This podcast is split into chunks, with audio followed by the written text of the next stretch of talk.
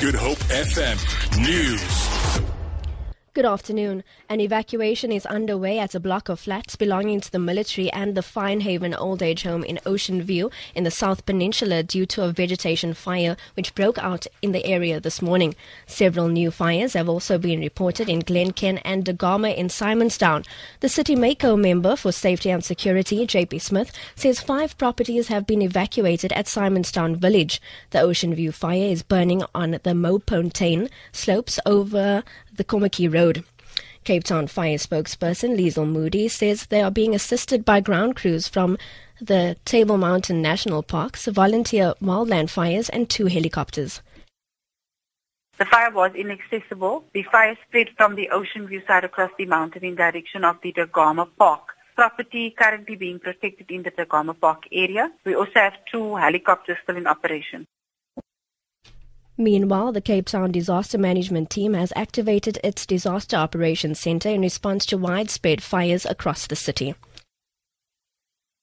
The community of Paarl has come together to collect food and drinks for firefighters that have been battling a devastating fire in the Cape Winelands.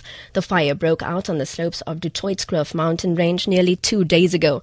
It destroyed a number of properties, including a historical manor. Food and clothing have also been collected for nearly 200 displaced people. The fire has been contained. Project coordinator Adeline Fisser. During the fire in Somerset West, I saw people from all over helping and I decided that we can do the same. So we came together to help the firefighters who were out there fighting this fire with something to eat and drinks because it was unbelievably hot. Some parents at George have been left dis- disappointed as they cannot find dis- placements for their children in schools. The process of enrolling learners for the 2017 academic year concluded in July last year in the Western Cape province. At the time, the provincial department said it wanted to accelerate the confirmation of school placements in time. Some of the parents who missed the deadline are anxiously waiting at the Thembalethu Primary School hall. My mother passed away last year. So uh, there's no one who's going to look after after her there in Eastern Cape.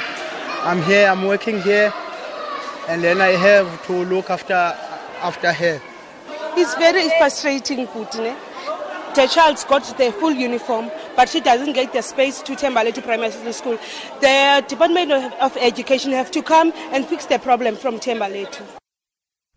Principal at Thembalethu Primary School, Tembakile Bango, says the school has doubled its capacity over the years. Initially, Thembalethu Primary School was built for 800 learners. Last year, we stood at 1,500 with some extra mobile classes which the department gave us. We get an influx of parents from other provinces looking for place for their children. And unfortunately, the school does not have the capacity to accommodate those children. And to end this bulletin, the ANC in the Western Cape has condemned the vandalism of at least two mosques in Cape Town. On Saturday, a pig snout was placed at the gate of Nurul Islam Masjid in Simonstown, and on Monday, the Masjid uh, Jamia in Kalk Bay was splattered with blood and holy scriptures dis- d- damaged. ANC Provincial Secretary Faiz Jacobs says South Africans must understand that mosques tell a story of harmony, coexistence, and mutual respect. Jacobs has also appe- appealed to residents to stand together against religious intolerance.